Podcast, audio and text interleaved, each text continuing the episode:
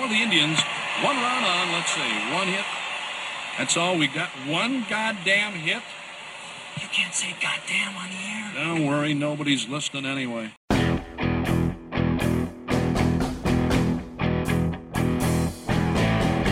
From the Gateway Lounge in Sioux Falls, it's Nobody's Listening Anyway. Here are your hosts, John Gaskins and Matt Zimmer.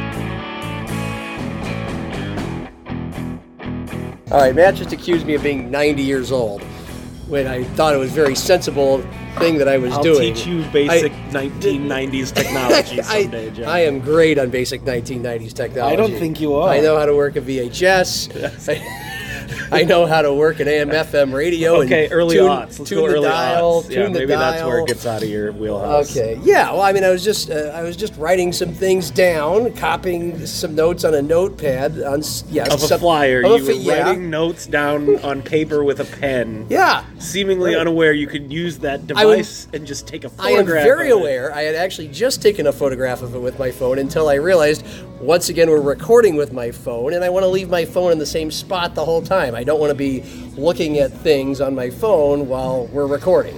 So that's... You're ninety years old. That's what I'm... Well, Gilbert calls me fifty all the time. So, like, whenever I just, you know, doze off at eight o'clock while watching anything on T V, because I guess I'm happy and relaxed, and dozing off means I'm fifty years old, whatever. By the way, he's he's been making that joke for ten years since I was, like, thirty-five, He's going to have to bump it up to sixty. I know. I was like, you're almost actually fifty. Yeah, exactly. Yeah. I'm just kind of like, okay, now fifty. That's just now you're making fun of us because he's older than me. He's forty. I was going to say, no, don't say, don't say it, don't say it. He'll never forgive you if you say his actual age. Well, I actually tell him because he he does the whole he does the whole dog and pony show when people will ask him how old he is, yeah. and he'll still say like twenty-eight or thirty-three or something like that. And I'm like, tell them how old you really are, because now you get you'll get compliments on Iowa. Wow, you, the, wow, you know, I would have never guessed. Like those are the aren't those the compliments you want at this point? Mm. Or do you? St- I'm, I think I'm with Gilbert. It sucks to be old. Just because you don't look old doesn't mean you aren't old. Okay. Yeah. Well, I. I felt old this morning. I'll tell you, but I did. I found a, uh, I've, I've found a calling in life, uh, a purpose and meaning, a way to make a difference in the world and to affect people positively. And um, it is. You know, Nancy Reagan had just say no to drugs. Uh-huh. I think I'm going to have to say just say no to caramel corn. It it tore me apart. It ate me alive. I had a horrible morning. I get, it is. It's an addictive drug that does nothing but bad things to your body. Caramel I don't like it, so I've I'm never serious. Had that. It's it's uh, it's got the sugar and the carbs and the fat, and I swear every time I have it, it's it's like crack. I'll keep eating it. I know it's bad for me, but it's it's it's it's a drug that that, that is proven to bring me back, and uh, I paid for it this morning. So kids, do not say no to caramel corn. There's a lot of things you could say no to. Caramel corn, though, not good for your life. Not good for your I've been soul. No it's bad for your soul. My whole life, just because I think it's gross. But you think it's gross? Yes. Okay, all right, that's fine. Uh, we both had some. We both had some traveling weekends um, to talk about that were fun. And yours, look, I uh, y- you got to go cover college football in a Major League Baseball venue. Mm-hmm. I got to go cover Division two football in a major college venue. I that was, that's a joke. Nebraska, Northern Illinois, yeah, Division gotcha. two. Okay. Uh, you went to the Twin Cities to cover the Jacks, and I saw the tweets. Uh, feel, feels like it was uh, once-in-a-lifetime experience. Might be a little over the top, but it, it was weird enough to kind of be once-in-a-lifetime, because you're probably never going to cover a football game at Target Field again unless the I, Jacks do it again. I get the sense it's a one-time thing, so yeah. yeah, yeah. Uh, but but, but in, for lack of other questions to ask you, what was it like? Um, you know, surreal feels like a little bit too strong of a word. Um, but it was kind of weird, you know, especially um, I watched most of it from the press box, but I spent the whole third quarter down on the field. I wanted to go down on the field and be field level to see it. And, you know, having the Minneapolis skyline in the background and the outfield fences and everything while they played football did feel a little strange, whatever. The atmosphere was not what I would call an intense college football atmosphere, in part because the game was never terribly uh, competitive. in part because the place is only half full. The Jack's got a crowd of eighteen thousand, which, you know, doesn't sound amazing, but I thought was kind of about what we were expecting. Yeah, it was about my prediction. Yep, and uh, and to their credit, they were in the right places. You know, the the sideline of the Jack's home sideline was completely full, um, but they're so far away from the field, too. Uh, they didn't even sell tickets in, like, the first four rows of that lower level, so the closest fans to the field were still well back from, I think because they figured they'd just be staring at the players' butts if yeah. they were sitting there. I'm not quite sure if that was part of it, but anyway. Well, you um, could have you could have dragged about two hundred guys down from the uh, saloon bar up down Hennepin Avenue, and they'd be just fine with those seats. Yeah, yeah. Anyway, um, but so it wasn't really loud, and and it, and it didn't have, you know, the feel of a real. I don't, I don't want to say didn't have the feel of a real home game, because it actually did. They they let you know they had the Jacks all the exact same in, in-game audio and video, same P A P A guy. You know, the same highlight video beforehand, the same sound effects for first downs or third downs or all this, the things. So they did everything they could. Uh, the Twins got, or the Jacks got to use the Twins locker room as their locker room. Um, you know, it they, they, it had all the all the bells and whistles, so to speak. Uh, and and you know, you're playing on the you're playing on the field. You know, the home plate was not even in in bounds. It was kind of right in the corner of the end zone. And that's where actually, when I was down the field, I was standing almost right on home plate to watch the game, and that was pretty cool. Just kind of like, wow, you know, I'm standing right where Joe Mauer used to stand, you know, watching this football game. Um, and so, I, you know, I think it was, it, it sort of, I guess would say, checked all the boxes of what they were trying to accomplish. You know, this was about rewarding their players and coaches with a unique experience, uh, reaching out to some alums in the Twin Cities, just trying to do something different, trying to, hey, you know, this program, and Jimmy Rogers alluded to this in the week, this program's accomplished a lot, you know, getting to the national championship game, putting guys in the N F L, developing into this big-time program. How many things are there left that you can do that they haven't done yet? This was kind of one of those things. And like I said, it wasn't like this amazing, oh, my God, this was unlike anything ever. It was just kind of, that was cool, you know. And like I said, I'll be a little bit surprised if they do it again. I kind of think it's probably a one-time thing. Yeah. But it was a really cool one-time thing. Um, I, I'm always, I've always been... fascinated. I think a lot of guys our age are that grew up in the cookie cutter stadium era, mm-hmm, mm-hmm. where most of us born in the seventies or early eighties, we remember almost every team in the N F L and in Major League Baseball for a time had the combined football baseball stadium. They all looked the same, and it all seems like a terrible, wretched idea now. Like mm-hmm. how bad it was to watch both sports, particularly baseball, in those places. Mm-hmm. And yeah, Pittsburgh, Cleveland, Cincinnati, and Oakland, Saint just Louis, keep naming it. All Kansas City was way ahead of its time, where uh, they had an old dumpy stadium in downtown K C that was a lot like Municipal Stadium in uh, Bloomington, where the mm-hmm. Twins and Vikings played. And the, the Met. And the, the, Met. The, the Met. And the Chiefs just, uh, well, yeah, Municipal Stadium was K C. Yeah. And uh, Kansas City, the Chiefs and the Royals just got together in the early seventies, right when all these other stupid stadiums were being built, and said, no, mm-hmm. we're going to build, we're, we'll build stadiums in the same place, to big parking lot away from downtown, which sucks, but, and we're just, you know, we'll have real stadiums for both teams, and it'll be a better viewing experience for the fans, better ex- playing experience for the players. And, of course, now those cookie-cutter stadiums are gone, and you don't see it anymore.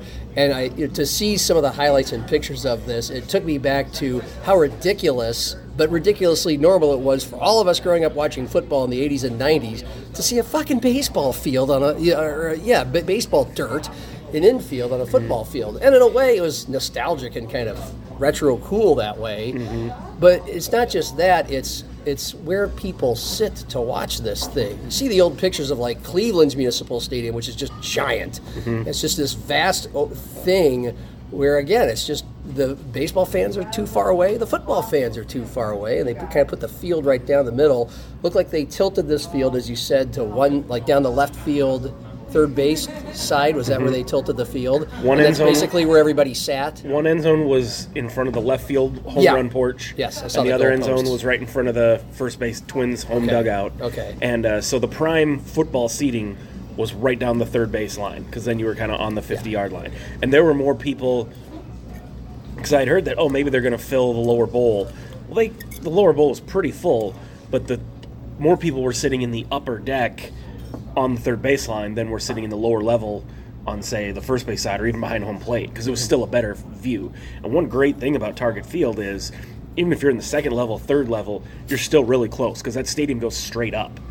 So yeah. if you're watching a football game, yeah, you'd still rather be in the upper deck right over that, you know, the, the sideline of the football field than be really close, yeah. you know, third or fourth row, but you're way off in the corner, not having a good view of, of, the, of the ball going left yeah. to right or right to left down the field. Did that, did that at all affect the, I guess, acoustics or the ambiance of it? Well, like I said, it, it was not, I never felt like it got especially loud in there. Um, the, the fans were not real close to the action, at least as far as, you know, in, at Dana J. Dykehouse Stadium, and if you're in the front row, you're pretty close. Right on top. Those fields are sort of, or fans are sort of right on top. Uh, you know, the, the student section in the end zone wasn't quite the same. Um, but again, I mean, if, if you kind of ignored, like, the whole right field was just dead area. You know, that was just because the, the football field just took up the left side. So there was nobody over there. But if you just looked, like, from, say, where first base is, which would have been on the far sideline, all the way over to the wall on the third baseline, which was, again, the, the Jack's home sideline, it was packed over there. Yeah. And and it was, I think, a, a good atmosphere. I wouldn't say it was crazy nuts, oh my God, but it yeah. was it was good. It, you didn't you didn't look at it and go like, oh man, there's nobody here, or this is lame, or everything's too spread out, or it, it did it in no way was like made you feel like, oh, this was a mistake. Yeah. It was cool. Okay.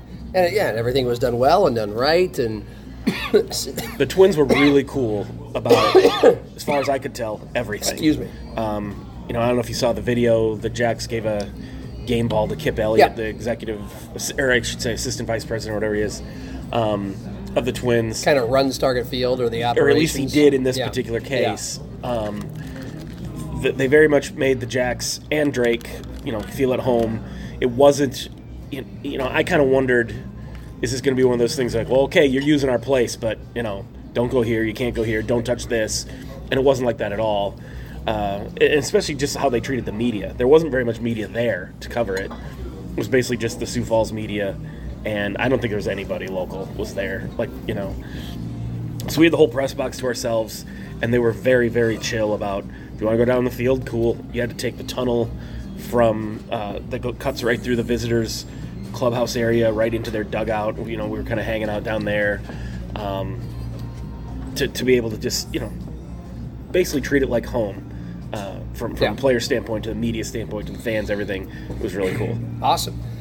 Was there? Uh, well, by the way, the press box, was that like behind home plate press yes, box? Yes. So it's a weird corner. Yeah. View. So we didn't have an awesome view for for a football standpoint from the press box. Yeah. Which is part of why I want to go down on the field, but also they have a gigantic video board. It's pretty easy to just watch the game from there. Okay. Um, but yeah, when the when the Jacks were going towards the left field end zone, it wasn't a great view. They were going away from us.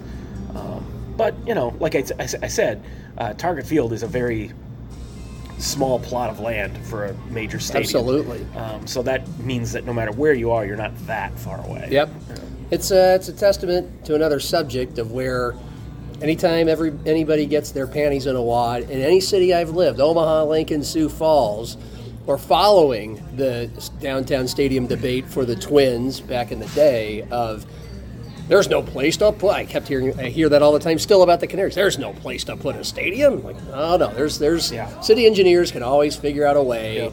And it's usually on kind of the edge of a downtown, which Target Field is, and it is almost a miracle how they fit a baseball stadium oh, yeah. in there. When they showed the drawings, you know, fifteen years ago, I was like, what? Yeah, you're gonna put a ballpark there? Yeah, but, and and you can still sort of see it, like. I was talking to Curtis Riggs before the game. He was in the press box. He had never been to Target Field. Huh. And it was funny to hear him say the same thing that everybody says the first time they go to Target Field, which is you, you can't find it, and then all of a sudden it's right there. Yeah. You know, you kind of, you're used to being in a major city with a ballpark and going to the ballpark, like, oh, there it is. Yeah. You can see it from four blocks away because it's gigantic. Mm-hmm. In Minneapolis, you can be right next to Target Field and not even see it.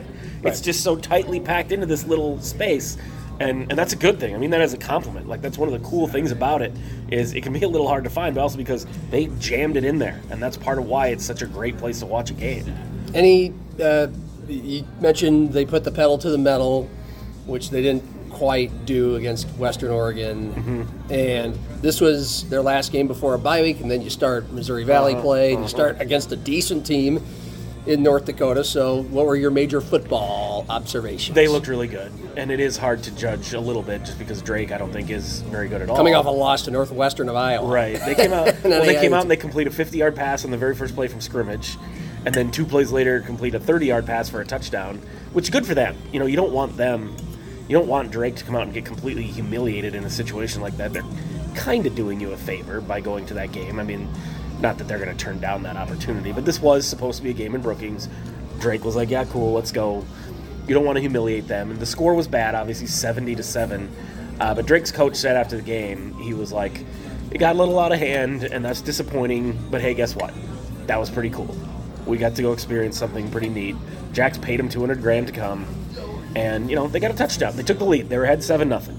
That was the end of their highlights for the day, but good for them. At least they got to, you know, have a positive there. And, and then, yeah, like I kind of predicted last week on the podcast, like I suspected that they were going to beat Drake a lot worse than they beat uh, Western Oregon. There was going to be like, hey, it's not that they're trying to run up the score or build up statistics or anything, but just like, hey, we got to be ready to go for shocked. Conference play. Yeah, we we don't want to just go through the motions and, oh, let's not let's not run up the score. Let's take it easy easy on them. No, you gotta you gotta get your work in. Yeah. And if that means you win fifty-six to ten, or it means you win eighty-four to three, they needed to get their work in, and I think they did. When did the backups come in? Uh, mid third quarter, I think. I think Gronowski got them to fifty-six, either forty-nine or fifty-six. Wow. I can't remember. Because, yeah, there were people kind of saying, like, that were standing around, or even I, that I saw on Twitter, like, get him out of there, get him out of there. And I was kind of like, no, I don't think so. I think they're going to leave him in a little longer because guess what? He played twelve plays against Western Oregon, you know, and and, and that's what happened. They, he, he stayed in there a little longer. And Jimmy Rogers made a point to say after the game when we asked him about, you know, just what he liked, he's like, we got – you know, our starters did what we needed them to do, and then we got our twos in, and they got their work in too. So I yeah. think it was, again, seventy to seven, thirty-eight to seven. The score wasn't really going to be what it was about. It was, did they come out of there looking sharp, looking ready for conference play? And I think they do. You know, I, I love this podcast to be a learning tool for for football fans out there. So maybe if you just picked up on what Mister Zimmer just taught the class, is when you're sitting at home watching a game or watching a bunch here at the Gateway Lounge all on a Saturday or Sunday, uh, maybe, just maybe, when it, you, think about not the score, but the time in the game it is at when it's a blowout and when your team's taking out the starters or the team that's killing you is taking out the mm-hmm. starters. Mm-hmm. And how many, play, you mentioned the pl- how many plays, how many right. reps have they gotten right. in there? Uh, because most people, because most people look at the score, right? And because a okay, they're just running it up with a bunch of classless thugs. Yep. If it's too many points, and, and the starters are still in, and b, uh, it's also if it's your team, like hey, the guy might senselessly get hurt. Why are they still in yep. there? Yeah, and it's I think it's it, it feels like coaches are more thinking about reps yeah. and plays. I have often thought um, last year. And in previous years, there were a lot of times I'd look, why is Taron Christian still in the game? Why is Mark Gronowski still in the game? Um, so I'm not saying that I never make that criticism. I've made it many times.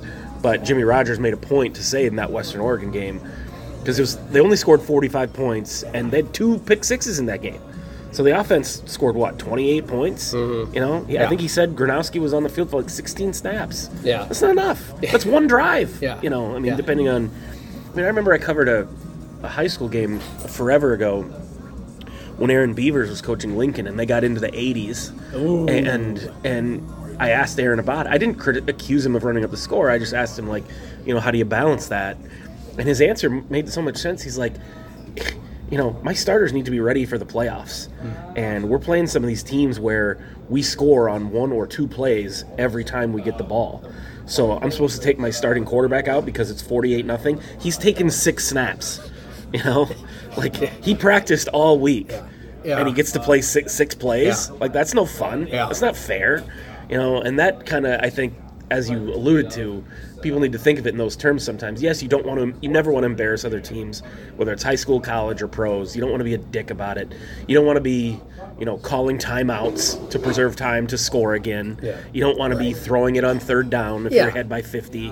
Um, but to think that you're just supposed to, you know, put the absolute sc- scrubs of the scrubs in there and, you know, just essentially take a knee on every play. th- there's other considerations. Sure, you run into a you run into the occasional game, especially when we get to the fourth quarter, whether backups or starters are in, but especially when the backups come in and they're still kind of. Okay, throw a screen pass every now and then, but sometimes uh-huh. they throw the occasional right. three-step drop, right. deep drop, and and or snapping the ball with eighteen seconds left in the play clock. It, you yeah, don't need to do yes, that. Run it down yes. to one or two. And, and it happens. It's happened in high school this year, and um, I'll always give a coach an opportunity to explain himself and why they did that. But that that's when fans sometimes are the more sensible people, where we're sitting there and going, "Look, let's. I, I get you want your backups to." You know, get a, get a chance to make a play or two every now and then. They work really hard too. They, sometimes they don't get this kind of, this, these chances very often. And at the same time, it's like run the ball up the middle, punt. Let's get out of here. Let's. Mm-hmm. Everybody wants to get out of here. What yeah. are you, why are you doing this? I was a scrub in high school, so the only time I ever got to play was those kind of situations. And I remember once my junior, senior year, I remember I was in at quarterback, and Kim Nelson was my coach, and he just told me when he sent me out there, he goes, just run a quarterback sneak on every play. Like, you don't need to huddle, just run a quarterback sneak on every play. Did, and did, that, did, you, did you take offense to that? No, like, I was I like, cool, to, I'm the quarterback, I get to run the ball, so I was well, happy. True. Um, I would, yeah, I would have liked to throw it, you know, yeah. but, but the funny thing was, on one of those plays, I got into the second level, and I realized, like, I'll never forget this. I got in the second level, and there's just one guy there. Yeah. And I'm like, if I break this tackle, I'm going to score a touchdown. Yeah. And I kind of tried to put a juke on him. I don't know if it was a linebacker or a safety, but I juked him and kind of got past him. And my eyes got big, and I was like, here's my moment. I'm going to score a touchdown. And the guy must have just reached back with his hand oh, no. and just caught my foot, so he tripped me up, and I oh. fell, tackled. And so I was Did like, you oh. hold on to the ball? Yeah. Well, that's good. Yeah, no, but the, the point is, so I, I and I think that was third down. So I jog off the field, and I'm just like, oh, man, you know, that was so close. And I get back to the sideline, and Kim's standing there. I was like, did you see that? Like, I was one inch away from breaking that for a touchdown. He goes, I did see that, and I'm really glad he tackled you. And I was sixteen years old, so I didn't get it. You know, I was like, what do you mean you're glad he tackled me? Like, I could, I would score a touchdown. And then he's kind of like, yeah, we're ahead forty-nine to seven. We don't need another touchdown. Like, yeah. that's that's why I was calling quarterback sneak. You're not supposed to score a touchdown. And I was kind of like, oh, all right. But I still, to this day, think, man, if that guy hadn't got that hand up, I could have had my, that could have been my moment. Uh, oh, and that was it? That was your only chance? That was the story. Oh, no, that was your only chance ever? That was the only um, chance you ever the had? The closest I ever came scored a touchdown in a varsity okay. game. I mean, I got, like I said, I got several garbage time opportunities, and, and I had a few few times where I like got to play, play. But that was that was the closest I ever came to scoring a touchdown. Oh, that's a good story. Um, it will... It also, you mentioned the Western Oregon game and the two picks for score. Was it two pick sixes or just two? In Western Oregon, scores? yeah. Okay. No, it's two pick sixes. So, and, and last night, Steelers-Browns, they had two defensive touchdowns. Yep. And, of course, Pittsburgh celebrating that, like good old-fashioned Steeler defense, all right. And ah, their, their offense looked so bad in doing it, and yet I wonder, because a lot of us like to look at stats, whether we're media, broadcasters, writers, uh, or fans, just to make our points about things. And, hey, this team's averaging twenty-three points a game or thirty-five points a game. Those defensive touchdowns shouldn't count toward, you know what I'm saying? Yeah. Like, yeah. Of course, there's so few of them that they're such aberrations that they right. probably get swallowed up in the average anyway. For the most I, part, I said, but yeah. Anyway, okay. Just a, just a random thought by John there. There's John's thought. No, you're right. Uh, all right, so so no real revelations about any players or the football team? Uh, or... The only thing I would say that really stood out to me was, once again, Chase Mason. Holy shit. Yeah. Like, that guy's a dude. Okay. How, you know, I, I don't want to get the cart before the horse here because, again, both times he was playing against essentially a sub-D one yeah. level team. Yeah. And, you know, doing that in a, a real quote-unquote scenario is a lot different. But, man, the guy's good. No surprise there. I mean, mm-hmm. this guy had scholarship offer for, for football from Fresno State when Kalen DeBoer was there, was going to be the starting center fielder for the Nebraska Cornhuskers. Obviously, the athleticism's there. It just makes you wonder, you know, you, you can't waste a guy like that just being your Q B two. Yeah. You know, I mean, he's getting to play right now because those games are, you know, do you, do you start finding a, a package for him? Uh, you know, do you maybe experiment with him at some other positions? There's been a, a ton of talk about him being a tight end or a D end, and Chase himself has always been very, I'm a quarterback. I came here to play quarterback. Mm-hmm. understandably, look at him. Yeah. It's not just the running. He's got these two long touchdown runs, but the two or three times a game he's gotten a chance to throw. Oh, yeah, that guy threw ninety-five miles an hour as a pitcher. I can see it. Mm. You know, the guy's got a cannon. Mm-hmm. So that's been really something to watch. And obviously nobody's, you know, hoping to see Mark Gronowski go down. But but if he were to, or anything were to happen, all this, I had somebody say to me the other day, like, what are the chances that South Dakota State has the two best quarterbacks in F C S football on their team right now? Okay. That, that, again, might be getting the cart before the horse a little bit. But just yeah, just even entertaining the thought, I thought was kind of like, oh, that's that's interesting. It, it would be interesting, and you're saying perhaps if something freaky happened, which does, and it does happen in Jackrabbit football to a quarterback occasionally, that things could be okay with Chase Mason back there. Is that kind of a conclusion that was drawn? It sure looks You don't know like, until like, you know exactly, until he faces exactly. an actual it's, Mo Valley it's, team. It's different in those garbage time games against yeah. bad teams, but yeah. you know, we've we've seen other backup Jackrabbit quarterbacks come in in those situations and not quite look like that. Yeah. Okay. And then a week off, and you got uh, good old North Dakota coming into Dana J. Dykhouse Stadium. What you going to do this week? You going to cover a game? Augie's at uh, home? Yeah, I think hey, I'm going to. Both Augie and U S F. Right? Yeah, I think uh, Trent, our new guy, is going to cover the Augie game, and I'm going to go to the U S F game. Okay, sounds good. Uh, so, I felt, Husker football right now, to me, that was this was my trip over Who the weekend. Who did they play again?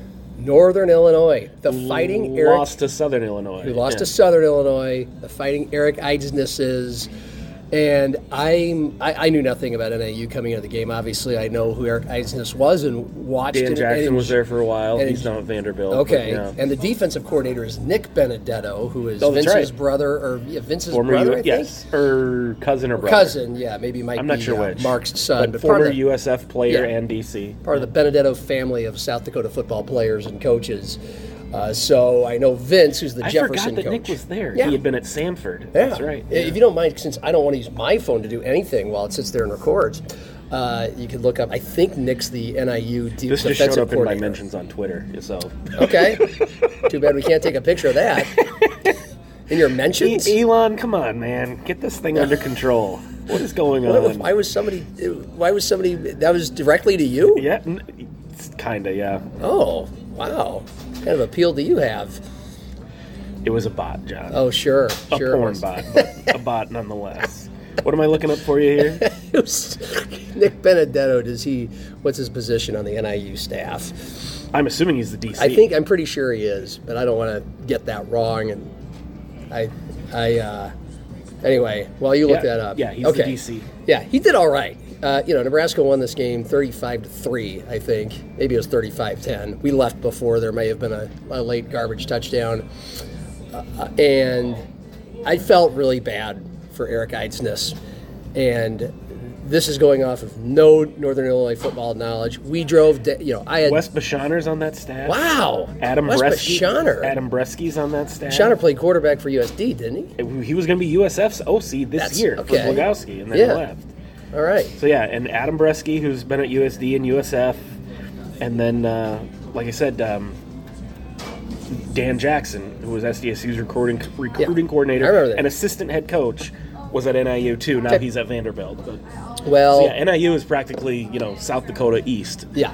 And so they held their own, although they never had a shot in this game. Uh, their offense just looked terrible. And well, they only scored eleven against Southern Illinois, so they right. must be rebuilding. It, it, or they must not something. have the dudes. I yeah. felt bad for Eric because I because I'm like I know Eric Eidsness is a really good mm-hmm. offensive coordinator, but they had no. They Just had, a couple of years ago, they won eight or nine games. Yeah, yeah. They had zero imagination on offense. Uh, Nebraska, I really mean, trying to shorten the game and get out of there without they, getting their ass. They, they clearly were. Yeah, clearly were. I yeah. mean, it was. Um, it, It, it was really sad because it was enjoyable for me as a Husker fan because they're oh and two. They, you know, they've been playing with a stick of dynamite and it's blowing up in their face every year for the last t- ten years or so. And uh, it was nice to watch them play competent, decent, uh, fairly mistake-free football. It looked a lot like Iowa and Minnesota. It did. They had a lot of a lot of tight ends, a lot of fullbacks in there, a lot of runs up the middle, a lot of a lot of passing to the running back and tight ends. But you know what? They got some yards. Occasionally they had to punt. We don't like that at Nebraska. We don't like to punt. But, you know, it flips the field, and Northern Illinois would just come right back and go three and out with unimaginative, risk-free plays. Quarterback was running for his life. it felt really good as a Husker fan to, to watch that, and for at least a year, maybe be a little bit more like Iowa and Minnesota. I don't want to be like them forever. I'd like to win more than six or seven or eight games a year. Average and, more than sixteen points a yeah, game. Yeah, I mean, you know, Iowa. But good, solid, it's I, Nebraska football to me is like, it's on a juice cleanse right now. You know, it's too many years where they've just had too many cocktails, chasing the party, chasing the big points, chasing the big plays. Was there a sense in between seasons here since Rule got hired that Nebraska could jump right back in and be, at the very least, say, a bowl team? Sure, was yeah, there? Of course. I, kinda, I told you I thought Rule was a great hire. Yeah. But part, part of the reason I thought he was a great hire was I got the sense that because of how out of control things went. Yeah. But first with Riley, but then especially under Frost. Mm-hmm. Well, things were there were some under there were some not under control things under Bo too. Bigger, sure, bigger sure. But games. I mean, it obviously just kept getting yes. somehow worse. Yep. There was no bottom yeah. for a while there. Right. You know. I mean, when they lost under Pelini, they lost big. They lost. Yes, big. But with anyway. under Frost, it got right. you know yeah. what are you Bowling Green now? Like come yeah. on. Yes. Um, so lost. I just kind of felt like lost to Georgia Southern. Right. I felt like with Rule, it was like, go ahead and go two and ten mm-hmm. the first year. That's what he like, does. Take, play the long game. If, yep. if you're terrible for three years, two years, who cares? You yep. know, this is a guy who it feels like could bring some stability, build an actual yep. you know program back, and if that means you're god awful for a couple years, so be it. He's given every indication that that's what he wants to do, but he's also, I think, uh, the the sense is that he's going to this kind of Iowa and Minnesota offense for now because he's personnel that he has. Right, sure. Plus, it gives them a better chance about, to yeah. win the game. Yeah. It doesn't have to be all or nothing. You don't have to be like, this is what Bill, by the way, this is what Bill Callahan did. It's kind of what Mike Riley did, where it was. But it's harder for the other team to score sixty points if they only snap the ball forty-five times. Right. Yeah. yeah exactly. Yeah. That's not what Bill Callahan and Mike Riley wanted to do. It's Bill Callahan's the ultimate example. I got my West Coast offense that I used with the Oakland Raiders, and we're going to take the square peg, jam it into a round hole. Right. We're going to take Jamal Lord, an option quarterback who can't throw for shit. He can't throw for shit. All he can do is run and hand it off. But we're going to run my little West Coast system where you've got this telephone book of a playbook, and you're going to have to memorize it. You're going to have to read defenses, and mm-hmm. you're just asking. You're playing with fire. Uh-huh. But we're going to run our system, year one, so all the guys in our program are going to know. Our, that's not what Matt Rule is doing. I don't think they're going to be meat and potatoes, but they're they're thinking we're going to. This is the best way we can win with these guys right now.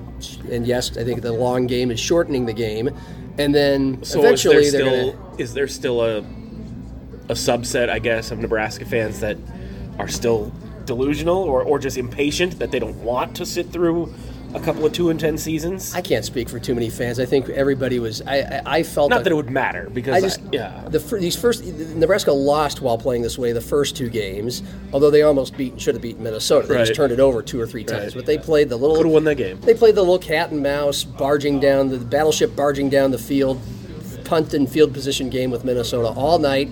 Certainly felt good because they led most of the game. They looked like they were going to win. Colorado was just quarterback fumbled a few times, but they were they.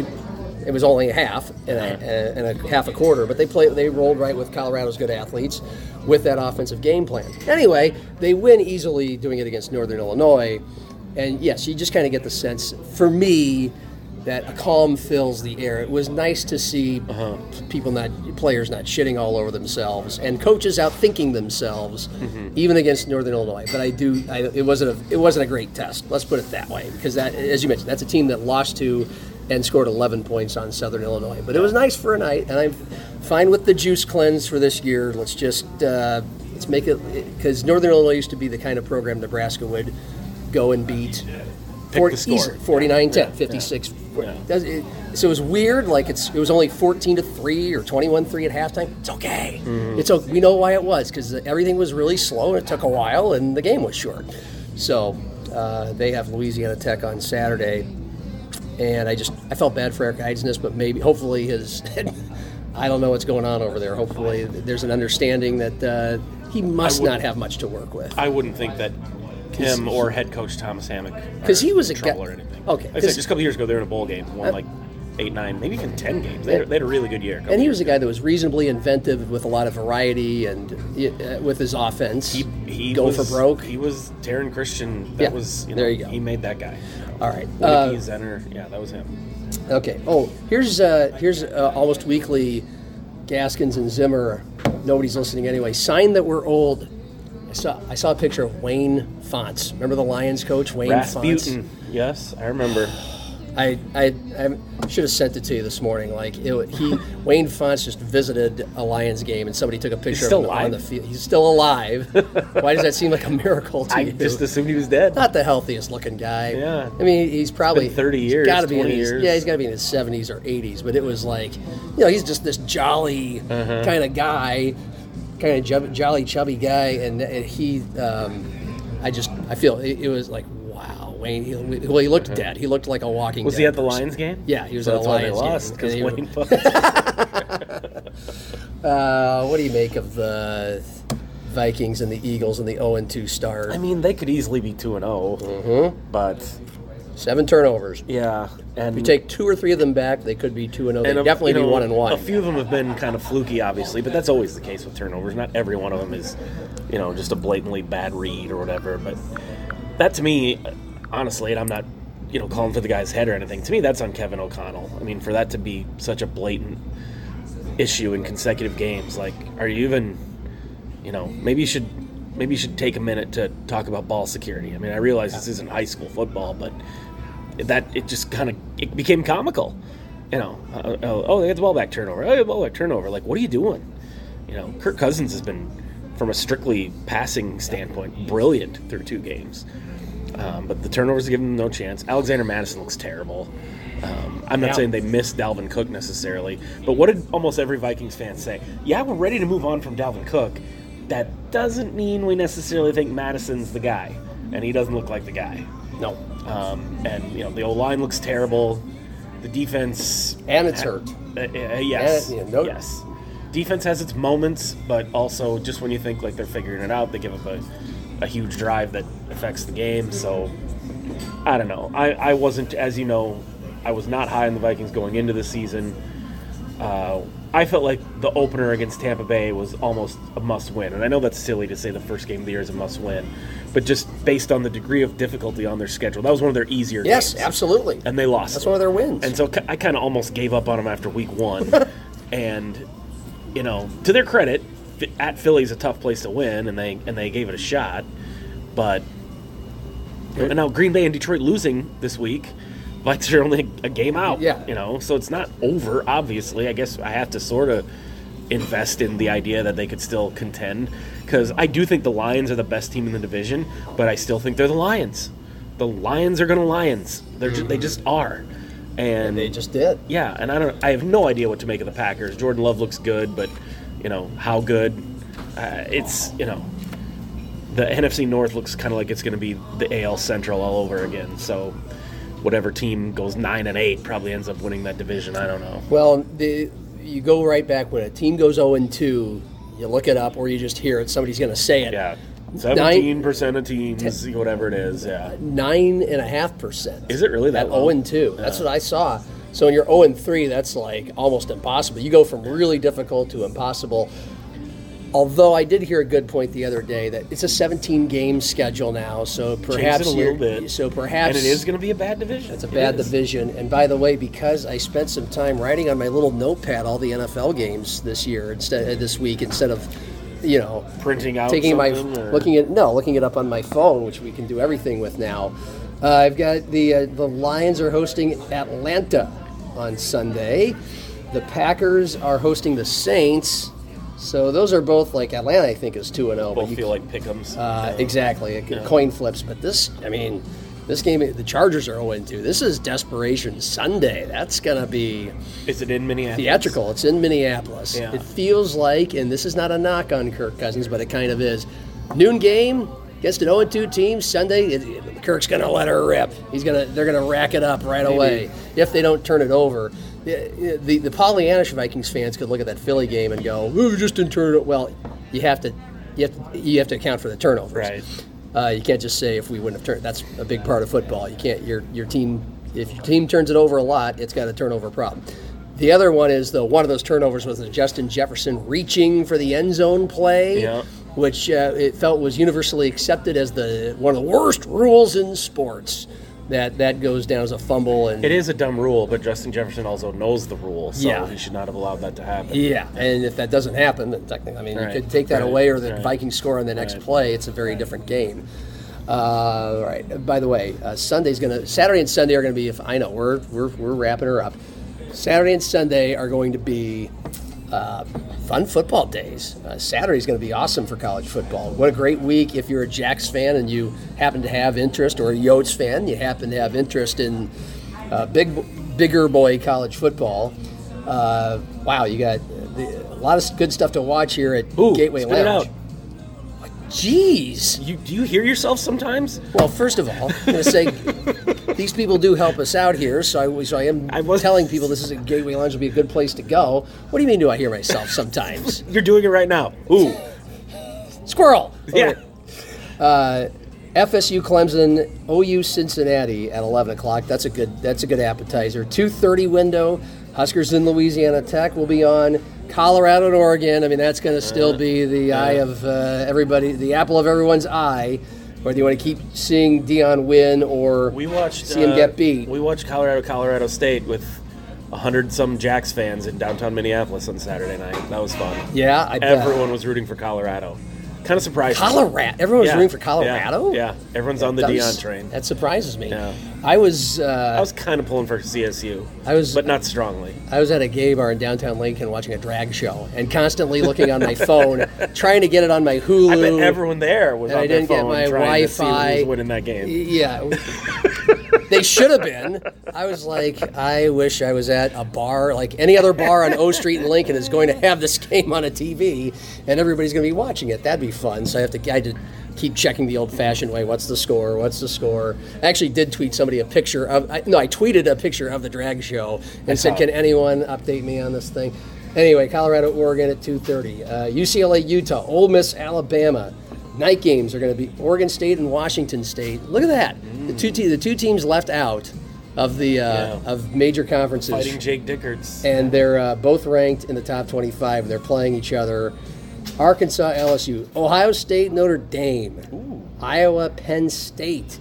Ooh. And uh, the Gophers are also playing at night at Northwestern. Uh, yeah. So if you know, if you don't if you don't want to just sit around and f- sit at home and flip around, you want to watch them all at once. It's all it's all it's always a great place to do it on Sundays because it's the end of freaking L. But uh, Saturday would be, be a good time to be here at the Gateway Lounge. And since I did spend some time writing stuff down on Saturday, a cool thing's going to happen here from one to five p.m. You can read that while I go. Okay, you're going to go pee.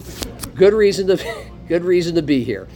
Uh, so a, a, a good friend and a regular patron of the Gateway Lounge, uh, his Jordan, his his in-laws came home from a trip from Ohio last month and discovered that someone had broken into their house of thirty-five years, uh, a couple blocks from the Gateway Lounge. Broke into it. Uh, they destroyed a lot of it, uh, stole vehicles, a car, Uh, a lot of their memories. I mean, at least leave the pictures and the memories behind, but they stole that too. So just a bunch of bastards broke into uh, basically a Gateway Lounge family friend house. So on Saturday, they're going to do a very cool thing from one to five. Come on by the Gateway, twenty dollars, all you can drink, and there'll be a silent auction, a fifty-fifty raffle, a fifty dollars raffle. Uh, combined pool and spa is kicking in on this deal. And there's going to be a, a raffle for a five-piece fire pit and patio set. There's only going to be one hundred fifty tickets for that. But a uh, good way to come down and have all these proceeds go to the family of John and Mary Bucknell. Uh, so Saturday, one to five, a fundraiser for the Bucknells, whose house was broken into and basically everything was taken. You can't replace all those things. That's horrible. Especially the memories uh, with money, but it certainly helps. And another cool deal, we'll give a shout out to Shenanigans Sports Bar and Grill. Sunday, October first, they're going to do a fundraiser from noon to four, a twenty dollars taco bar for a Roosevelt soccer player. This was my story on the news yesterday, uh, named Dawson Aberson. Uh, he collided, uh, a head-to-head collision, a head-to-face collision. He's a goalkeeper for Roosevelt, collided with a kid from Harrisburg last Thursday, and all kinds of damage to his eye and his face, gruesome. And um, just a horrible deal. And so a, a fundraiser at Shenanigans Sunday, October first for Dawson Aberson. So put that on your radar.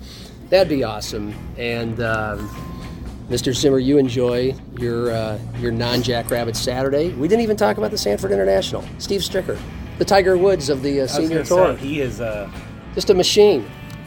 Just wait till you're the, one of the youngest of the old guys, and then everything gets easy for yeah, you. Yeah. No kidding. He's won uh, seventeen of his sixty-two starts six, on that tour. Six this he win, year. He wins more than one-fourth of the time. Yeah. Read Zimmer's story about it. Okay, goodbye.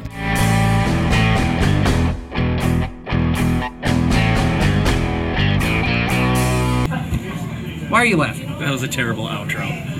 Fuck you. Does he know how to round drinks? Yes.